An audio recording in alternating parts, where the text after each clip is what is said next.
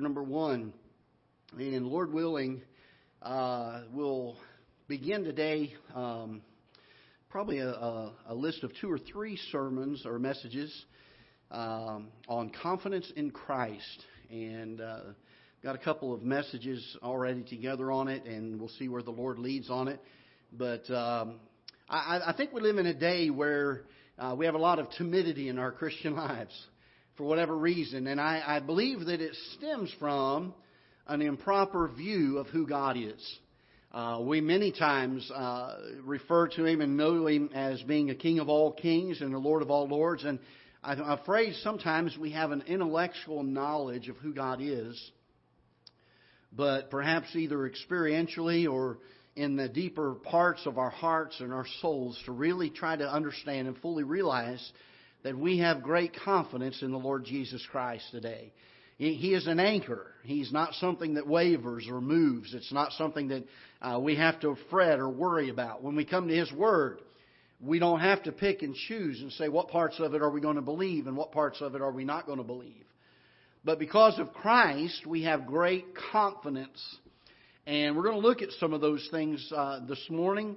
And Lord willing, over the next two or three weeks at least, that uh, we'll have some messages regarding this to try to stir up that boldness and that confidence in Christ in the hearts of those that have trusted Him as their Savior. And if you're here this morning, you say, Brother Greg, I don't know if I died right now that I'd go to heaven. I hope I would, but I don't know that I would. Can I tell you this? God wants you to know. And you can know that today.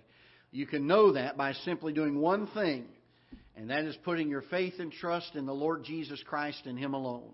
If you'll trust Him and nothing else, not your works, not your church attendance, uh, not your good deeds, not the good things that you do in life, but trust Jesus Christ alone for your salvation. He's promised to forgive you of your sin, give you a home in heaven for all of eternity. He'll show you His great mercy, and He'll show you His great grace. And the Bible says in the book of Romans, chapter number 5, where sin abounded, grace did much more abound. So there's no sin that you've committed that God's grace can't cover.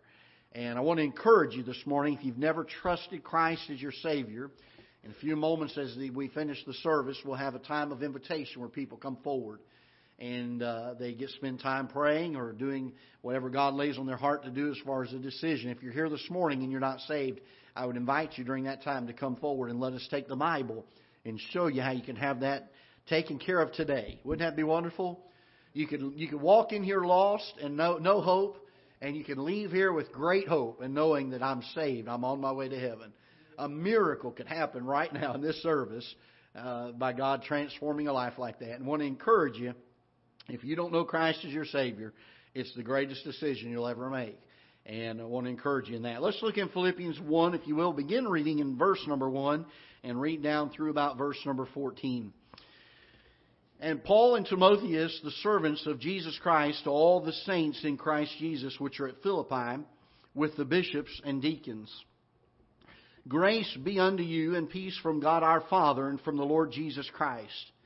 I thank my God upon every remembrance of you, always in every prayer of mine for you all making request with joy, for your fellowship in the gospel from the first day until now, being confident of this very thing that he which hath begun a good work in you will perform it until the day of Jesus Christ.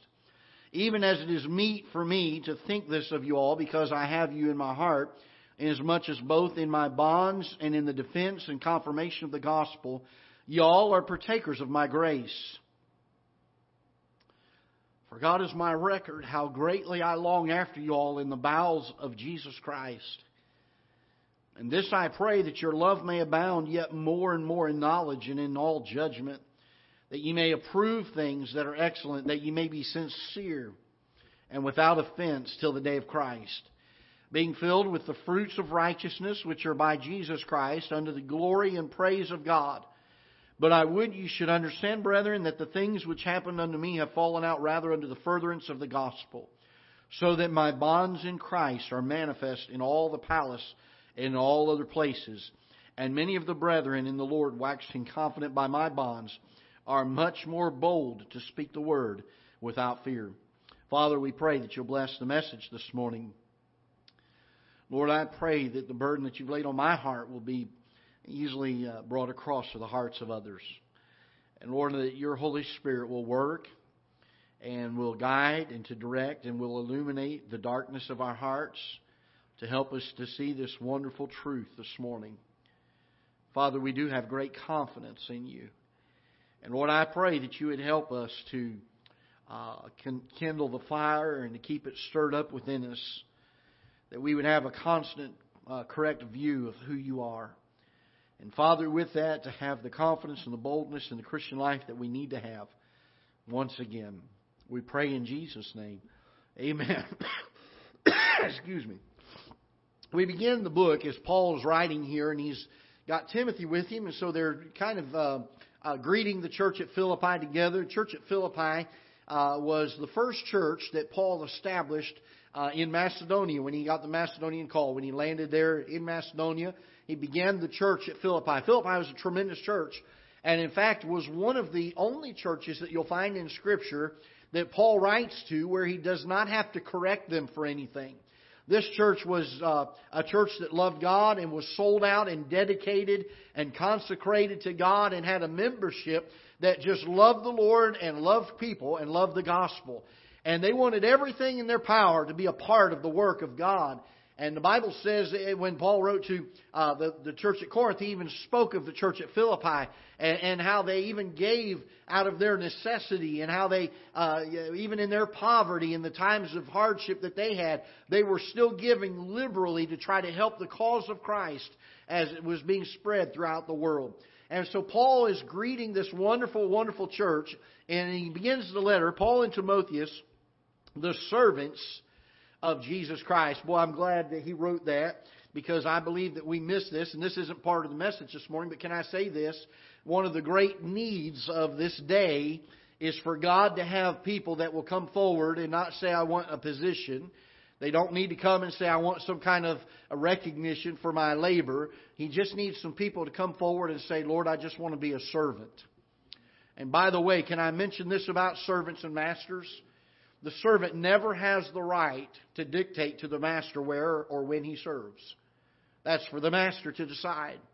And wouldn't it be wonderful if a church could be filled with people who come to God and say, God, I'm not choosing what I'm going to do in, helping you. I'm just laying my life down saying, Lord, use it where you need it. I'm a servant. I want to be used where you need me. And Paul and Timotheus both have humbled them, themselves and their spirits to the point where they considered themselves servants of Jesus Christ.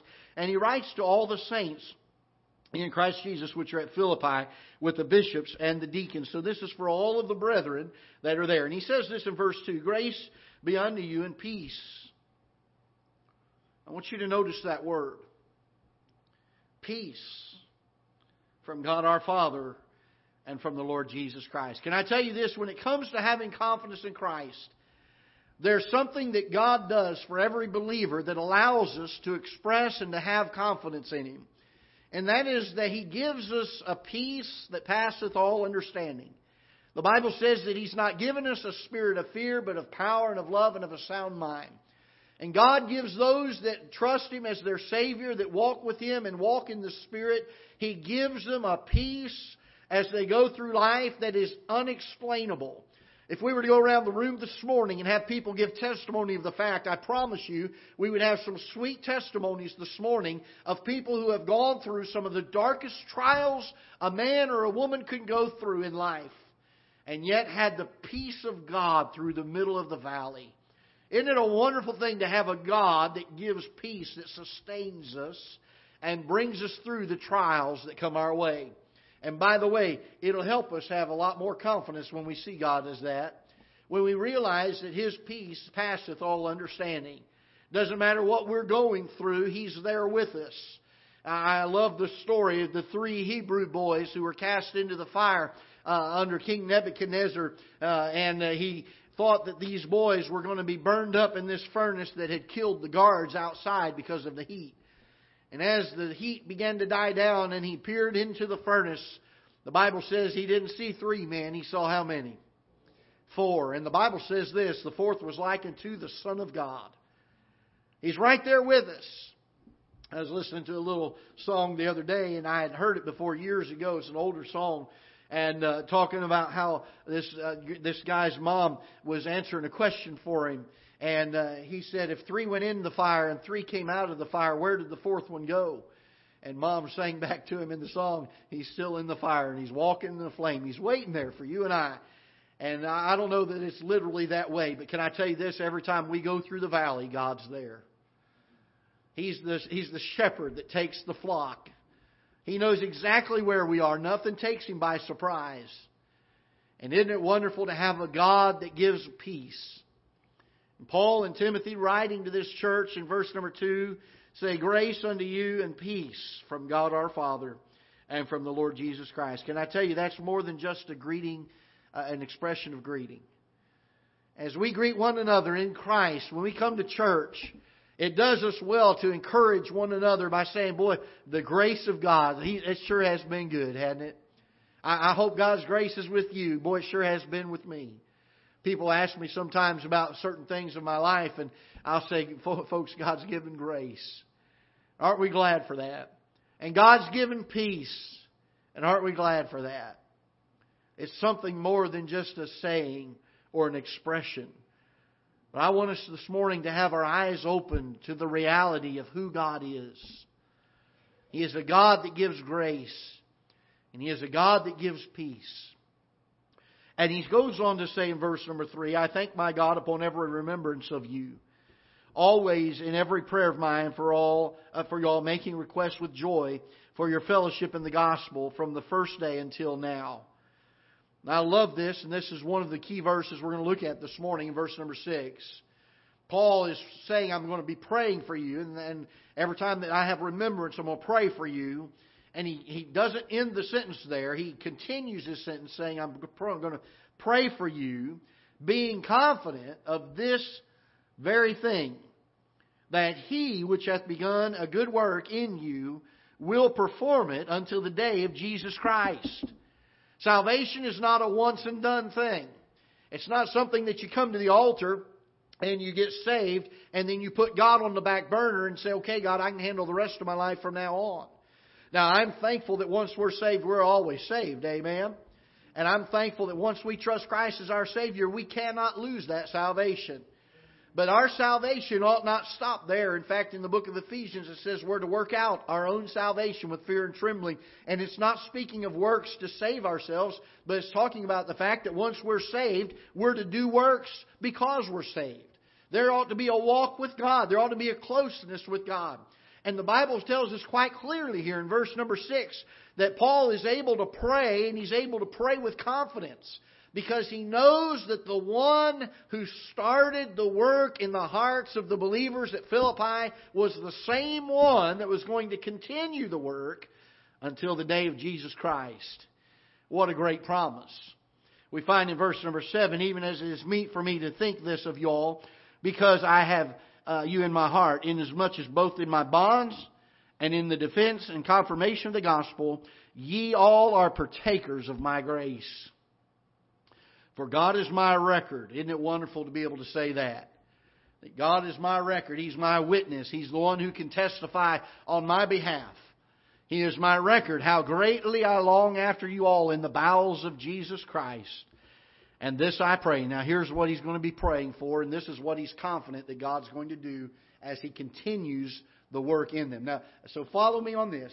We're here this morning. We've trusted Christ as our Savior. And the day that we got saved, God began a good work in us, didn't He? It started on that day. Are you with me? Stay with me here. Okay, I know it's warm I know it's a, a summer day. But God began the work, right? The first day we were saved, He began the good work. And He has continued that good work in you and in me ever since that day. Sometimes those days have been more productive than others. But it's not been because of Him, it's been because of us. We've hindered Him or we've caused the Holy Spirit to be grieved or quenched. But it ought to be the heartbeat and the desire of every believer if we love God as we say that we do, it ought to be the heartbeat for every day for us to come to Him and say, Lord, I want your will in my life today. I want you to continue this great work. And Paul prays and he has confidence in this because he knows that the one that began the work is going to continue the work. So here's what he prays for as we get to verse number uh, 9. And this I pray, that your love may abound yet more and more in knowledge and in judgment. I love this verse, and I think there's an awful lot to it, and it can be read a lot of different ways and a lot of meat in this verse. The first thing we find is that God will continue to allow our love to grow.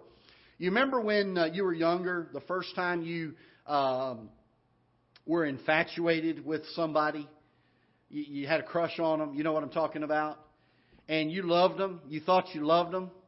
I remember driving a bus years ago for our school uh, down in Florida, and there was a little sixth or seventh grade girl that got on the bus one morning, and she always sat next to her best friend, and uh, they sat just a couple seats behind me, so I could always hear the chatterbox of what they were saying and they got on the bus that morning and this girl was just i mean she was so excited. This boy called her the night before and she was in love. They were already planning how many kids they were going to have what house they were i'm not kidding this is no lie. She was planning how many kids she was going to have with this kid and how, how what house they were going to live in what kind of jobs they were going to have and they were talking about that on the way to school that morning and I got in the bus that afternoon to take them home from school. And they get on the bus and they start talking about a boy again. And I roll my eyes and I said, Oh boy, I can't believe I got to listen to this again. They said, Oh no, Brother Greg, this is a different one. But in that morning, she was madly in love. What happened there? Now, we look at people in the room today that have been married 40, 50, some of them 60 years. That love is a lot different than the love that maybe that girl had for that boy that morning. Because the capacity to love grew. And can I tell you this that the day that we get saved, we're excited about our salvation. There's no doubt about it. And we love God. And if we're not careful, we'll let that love stagnate and never grow. And what ought to happen is the one that began the work in us ought to be free to continue the work in us so that our love may abound more and more. The word abound meaning more than is necessary. You don't just love the minimum. what could you imagine coming to your wife and saying, "What's the minimum I could spend on our anniversary present?" and you not be mad at me?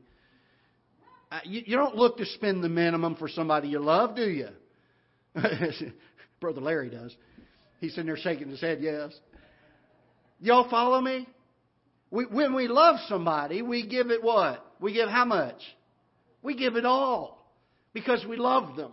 And Paul was praying here and he says, I have confidence in praying for this. Where did the confidence come from? The confidence came because he realized that he that began the work in us will perform it unto the day of Jesus Christ. That our love may abound more and more. Look what it says in verse number 9 in knowledge and in judgment. Boy, this is amazing to me because the truth of the matter is, if y'all met somebody who was a know-it-all, anybody ever met somebody who was a know-it-all? And it doesn't mean that they just knew a lot of stuff, because there are some people that know a lot of stuff and you never even know they know a lot of stuff, do you? It's not just the knowledge, but it's the puffed up arrogance of knowing that you have knowledge. Do you see that? And Paul was saying, I'm praying that this love may abound in the area of this knowledge, that you'll have, you don't come to somebody and speak down to them out of arrogance because of all this knowledge that you have, but that you have a love for them. There's a humility of spirit there. And even in judgment, that there's love. That we are not to be judging one another without a spirit of love. It doesn't say you're not supposed to judge at all. If a brother be overtaken in a fault, the only way we know that is if we judge him. We just don't judge him according to us. We judge them according to what? God's Word. And then we love them enough that we go to them out of a spirit of love. And Paul said, I'm confident of this. I, I can pray for this, and I can know that God's going to do this. That He's going to allow your love to grow more and more. You won't have to be a little seventh grade girl on a bus who's infatuated with the boy anymore, but you can have that deep love of the Lord Jesus Christ that anchors your heart and anchors your soul and anchors your life.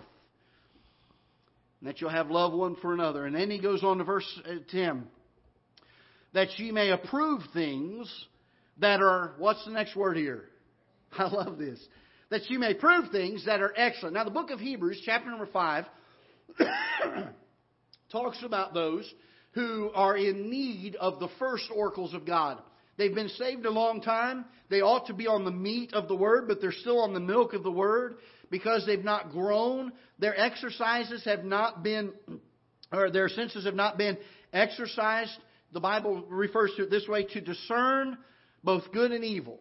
Their ability to discern between right and wrong has not grown. The truth of the matter is, though, the Christian life is more than just trying to decide and determine what is right and what is wrong. For us to simply say, I'm going to make every decision based on what's good and what's bad. I mean, pretty much anybody can, with any kind of conscience at all, whether they're saved or not, can look at a situation and, and with uh, great honesty, if they're honest with themselves, they can look at a situation and say, okay, this is a bad thing or this is a good thing. They can make that discernment. The Christian life ought not to be all about choosing between what's bad and what's good. The Christian life, the victorious Christian life, the, the life that Christ came to give us more abundantly, ought to be a choice not between what's good and what's bad, but between what's good and what's best. And we ought to always choose the best. And Paul was saying here, I don't want you just to choose what's right. I don't want you just to choose what's good. But he says in verse number 10 that ye may approve things that are what? That are what? Excellent. Don't just be satisfied with the bare minimum. If you have an opportunity to do something for the Lord, don't look at the minimum you can do for Him. Look at the excellency that you can do for Him. How far can I take this? How far can I go with it? And Paul prays for this with confidence for the church at Philippi. He says also that you may be sincere and without offense till the day of Christ. And this word sincere is an idea of not being spotted or, or, to, or to, uh, to, uh, to have a, an outward appearance of conformity while inwardly there are things that are hidden there. But there ought to be a sincerity of spirit, a truthfulness that what people see on the outside is really what has been generated in the heart. That we be not spotted by the world, that we be not tarnished. Um, we all uh, can look at different situations that we could find in the news, especially in some of the political things we look at, and you can say, boy, they say this, but they actually do this. And Paul is saying, let's be sincere. Let's be sincere with a heart of sincerity. If we say we love God, then let's love Him. If we say that we want our love to abound more and more in this love for God, then let it abound more and more. If we say that we want to have the excellency of the spirit of the, of the Christian life and not just the status quo, I, my dad used to make a statement years ago, and when he first started saying it, I didn't quite fully understand it. But as I got older, I realized that it was a very truthful statement. He said a lot of people have enough Christianity to make themselves miserable. That's all they get. They get just a barely amount. But wonder what it would be like if we could just sell out for the Lord Jesus Christ. Uh, we've all seen uh, competitions, uh, whether it be the Olympics or a professional sport event or uh, even in Little League, some of these places. You got some people that sit in the, the stands and something good will happen on the field. And you have some of them that'll sit there and they they won't hardly grunt at anything. They just kind of sit there stoic and and don't really pay them. Uh, they're they're watching the game, but nothing really nothing really excites them in the game. And then you got other people, and we call them fanatics. And they'll wear the cheese blocks on their head, and they'll paint their faces half one color and half another color. And they'll get out there and they'll act like a complete fool in front of God and everybody and on national television, and they don't care because they love that team and they love what's going on so much for them that really there's great confidence. Even though we look at them and say they're idiots, there's a boldness, isn't there? They don't care what people think about them. And can I tell you this? When it comes to the Christian life, let's not be the one that sits in the stands stoic. Let's be the one that gets out there and says, I'm glad I'm saved. I know whom I have believed, and I'm persuaded that He is able to keep that which I've committed unto Him against that day. I'm thankful that I have a God that saved my soul and to be excited about it and to let people know about it. And this idea of, uh, of having a spirit about us of sincerity, uh, and the Bible, this excellent spirit about us. and to have a, a, a, a spirit that's not tarnished or decayed by the world. I don't think you ought to go out here and put on a show. I, I certainly have been in situations and in churches where I felt like everything they did was drummed up. Now, I don't, I don't have any, I have no patience for that. But boy, when God's Spirit shows up in our hearts, we ought to be able to rejoice without fear of being uh, ridiculed or, or, or without some timidity about us. I was sitting here one day in the back in the PA booth, and I was just doing some work, and I had some music playing while I was doing it, and boy, a song came on that blessed my soul. And the lights were off in here. It was in the middle of the day. I didn't turn the lights on because there was enough daylight, and I'm sitting back there working. And I got so excited about that song, I just sat back in my chair and I went, "Well, glory!" And there wasn't a soul in here. If you'd seen me in here, you'd have thought I was an idiot. But you know what? God ought to overwhelm us sometimes. And I'm so tired of Christianity that sits down in the molly grubs all day long. We have a God that has saved our souls. We have a God that offers it to every human that's ever lived, and we can't get excited about it. Paul said, I want us to have a confidence in our Christian life. I pray for you, and I pray for you with confidence that God is going to do these things. He says, The reason I have confidence is because he that hath begun the work will perform it until the day of Jesus Christ. Let me ask you a question. Is he still performing in your life? Is he just as much God to you today as he was the day you trusted him as your Savior? Is he just as strong today? Is he just as capable today to save your soul from a devil's hell as he was the day you trusted him with it? Is he just as able to go through the valley and bring peace to you as he was the day you got saved? Oh, that there would be a confidence in the Christian life. I'm so tired of us sitting back and watching the world get here and attack the Christian life and attack the Lord Jesus Christ, and Christians sit and cower. We have a God that is all powerful. And I don't care what the devil thinks he's going to do in the last days. I don't care what he thinks he's going to do today, but I have a God, the Bible says, that greater is he that is in me than he that is in the world. And there is great confidence in that. That brings great peace to my heart because I realize that there's not one thing that happens in my life that God does not allow and that God does not mean for my good in His glory. That brings great confidence, doesn't it? Oh, that we can have the confidence of God. The Bible says here as we begin reading verse number 11, being filled. And I want you to see this.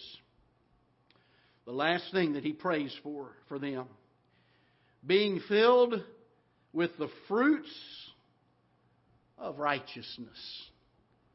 He's saying, I want y'all to grow in the area of the fruits of the righteousness that God has given to your heart and to your life. The book of Galatians calls it the fruit of the Spirit love, joy, peace, long suffering, gentleness, goodness, faith, meekness, temperance. Against such there is no law.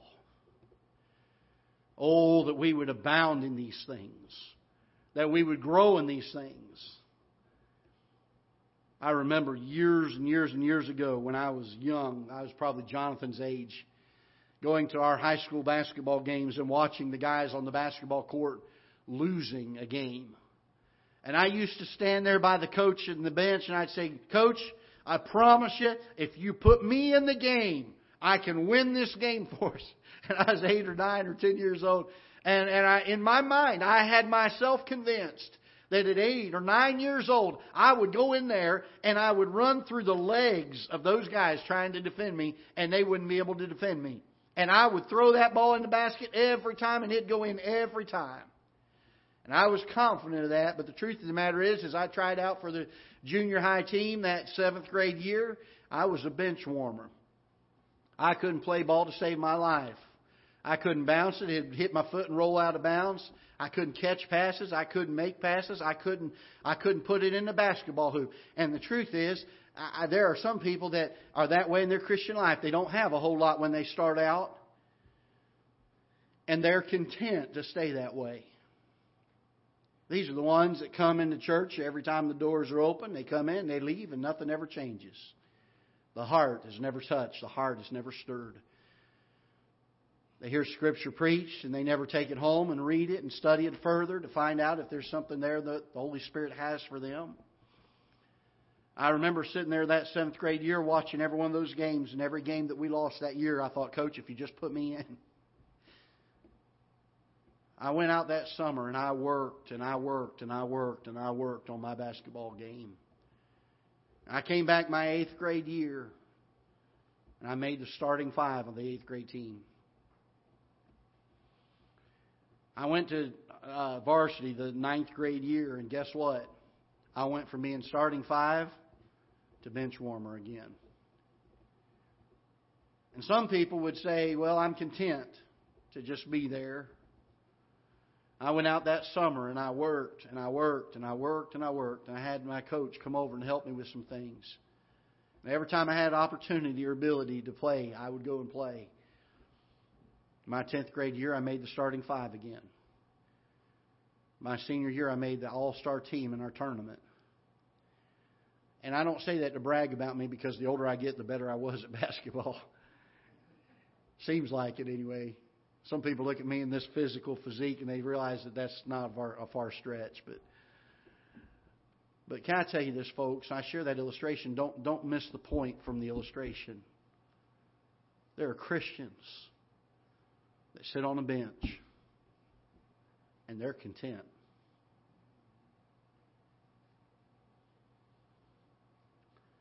While the game is going on, while God has so much work that needs to be done in sharing the gospel, they're content. The Bible says in verse number 11, being filled with the fruits of righteousness being filled. The grammatical structure of this is, has the mindset of a continuous action. Today we wake up and we ought to be being filled with the fruits of righteousness. So tomorrow we can sit back and don't worry about it, right? No. Because that same verse is there tomorrow, isn't it? What are we supposed to do tomorrow? We're supposed to be being filled with the fruits of righteousness. We're to continue to grow in the Christian life and become more and more and more and more of what God wants us to be. Now, let me ask you a question. Will we ever get to the point of perfection? No. No. But should we ever stop striving for it? No. Why? Because he which hath begun a good work in you shall perform it unto the day of Jesus Christ. He's going to continue to work and work and work in you. You say, Brother Greg, why is that important? Because if we can realize that God works on us every single day, we can have great confidence in Him. Are we confident in Christ today? Are we confident enough to say, Lord, I want you to have my life today. Do with it what you will. I want your will, I want your way done in it. Take your hands off of it. You know where anxiety comes from? Christians that are worried all the time, they try to control their life. Well, I don't know if I'm going to be able to pay the rent or not today. Well, take your hands off of it. Let God take care of it. I don't know if I'm going to be able to, to make it through this trial in my life. Take your hands off of it. Let God work on it. He which hath begun a good work in you will perform it unto the day of Jesus Christ. Let's stand together with heads bowed.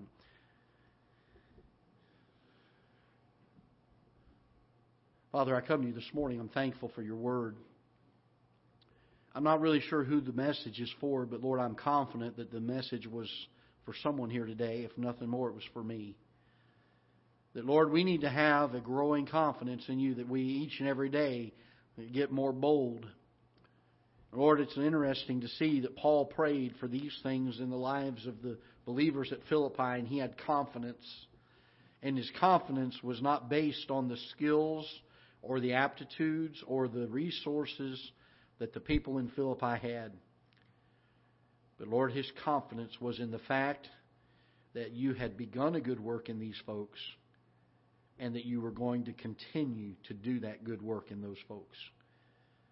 Lord, that's an anchor, that is a rock that we can anchor our, ho- our hopes to and our lives to. An unshakable uh, anchor that will allow us to ground